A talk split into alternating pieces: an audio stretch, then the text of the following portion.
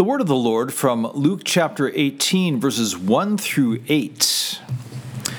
And Jesus told them a parable to the effect that they ought always to pray and not lose heart. He said, In a certain city there was a judge who neither feared God nor respected man. And there was a widow in that city who kept coming to him and saying, Give me justice against my adversary. For a while he refused. But afterward he said to himself, Though I neither fear God nor respect man, yet because this widow keeps bothering me, I will give her justice, so that she will not beat me down by her continual coming. And the Lord said, Hear what the unrighteous judge says. And will not God give justice to his elect, who cry to him day and night? Will he delay long over them? I tell you, he will give justice to them speedily. Nevertheless, when the Son of Man comes, will he find faith on earth? This is the word of the Lord. Thanks be to God. Grace to you and peace from God our Father and the Lord Jesus Christ. Amen. I want justice. That's the widow's cry.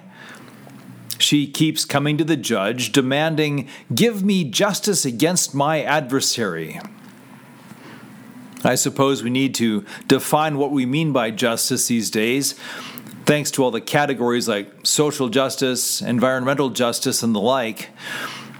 Justice is not about one group of people setting a standard and saying that others are unjust if they don't agree.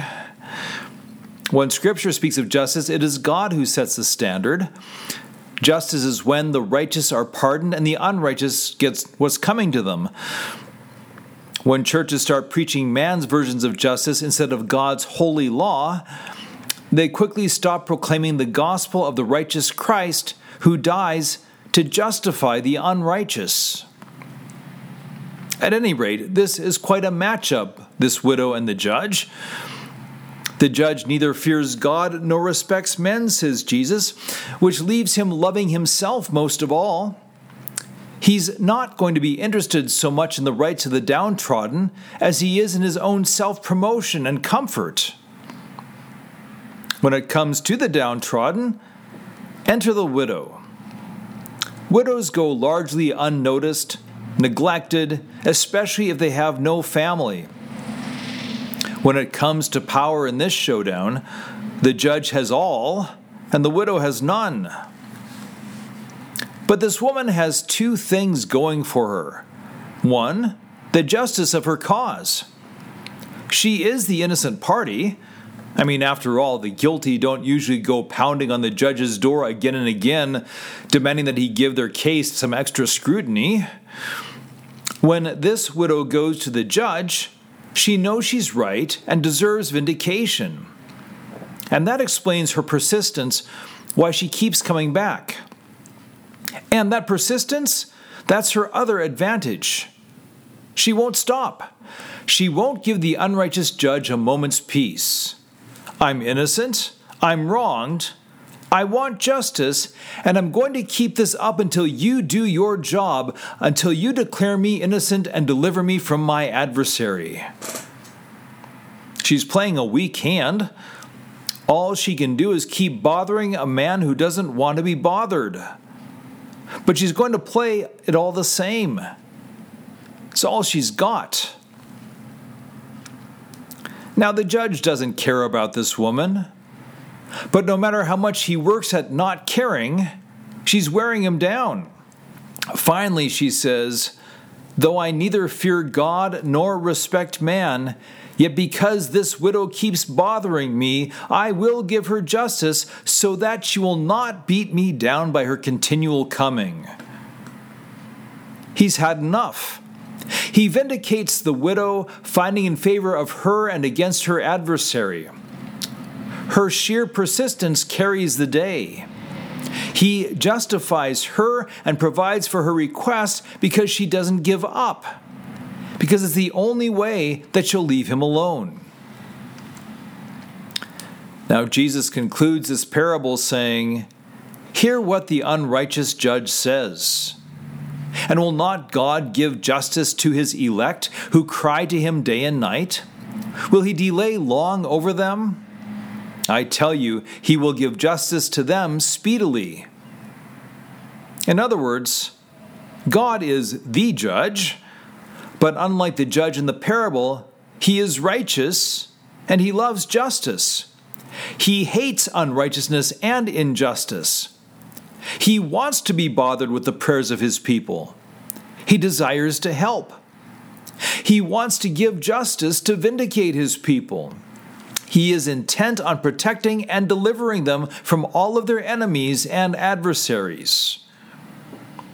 So, if the widow can count on getting the help of the unrighteous judge who doesn't want to help her, how much more can you count on the help of the righteous God who does? Now, Jesus told them a parable to the effect that they ought always to pray and not lose heart. That's how our text begins. The whole point of this parable is that you not lose heart. In other words, Jesus does not speak here to beat you down and to say, you are terrible at prayer, so you'd better start doing a better job if you want to be a Christian. Now, it might be very true that you are terrible at prayer. It's a difficult discipline and it's always under attack. But Jesus doesn't speak to berate you. He speaks so that you do not lose heart, so that you might continue to call upon God and trust in His help no matter the affliction that you are given to endure. There is good reason to pray. For one thing, there is the matter of justice. Remember the widow's cry, Give me justice against my adversary. Consider what God gives you to pray.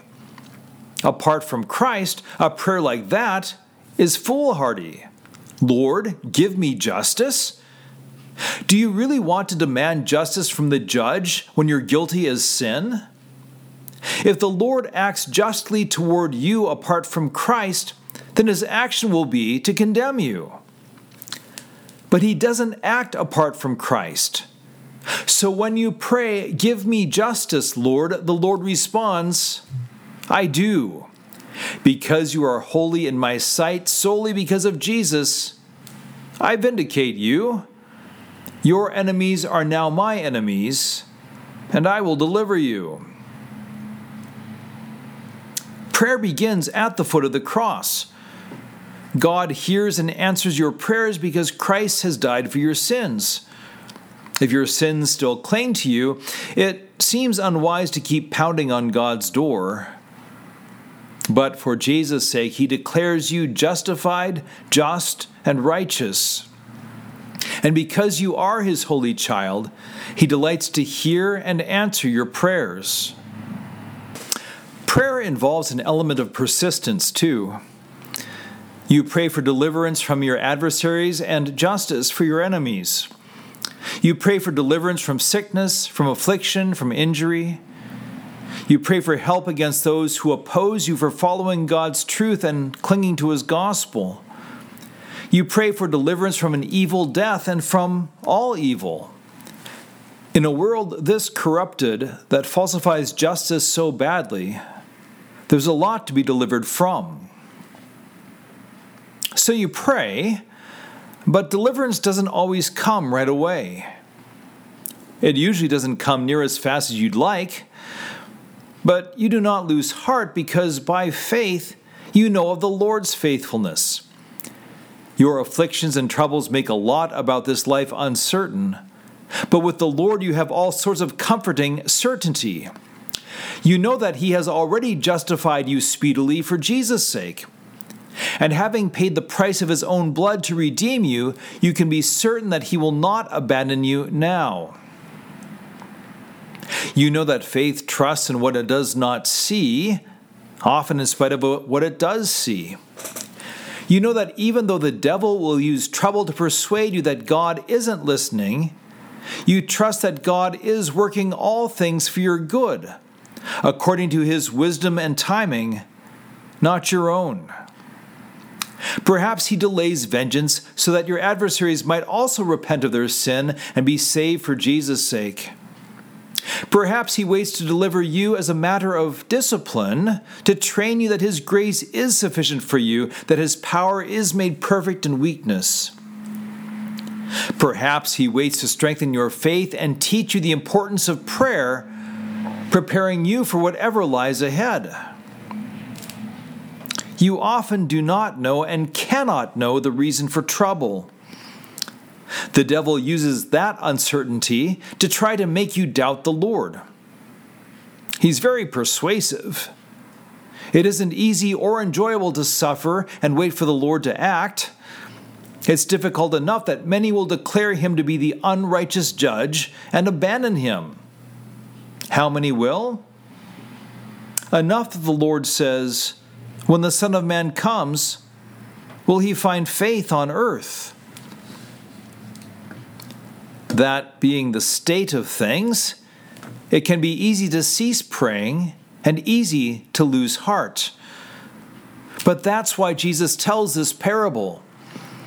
Again, you don't measure God's faithfulness by what you don't know or can't know, but by what you do know for sure because He tells you. As we said before, He promises that you're His beloved child for Jesus' sake. And because you're his beloved child, he bids you to pray to him. He bids you to take his word and rub it in his ears. He delights to hear you say, Father, you promise, and you've got to keep your promises. Think of a young child who's been promised a trip to the donut shop. He hears that word, he clings to it, he keeps on reminding his parents about their promise until it's time to go. Now, honestly, his parents might well resemble the unrighteous judge of the parable saying, Let's get the boy to the donut shop before he drives us crazy. But Jesus tells you in our text that your Father in heaven is neither an unrighteous judge nor a reluctant parent. He delights to hear your prayers. He assures you that while you can't beat him down until he gives in, he will keep his promises. He will deliver you according to his will.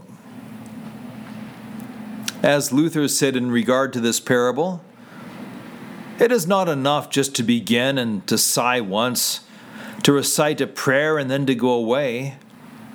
As your need is, so should your prayer be. Your need does not attack you once and then let you go. It hangs on, it falls around your neck again, and it refuses to let go.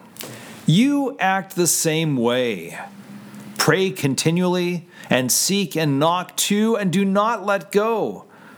Since your need goes right on knocking, therefore you go right on knocking too, and do not relent. After all, why should some affliction be more persistent than you?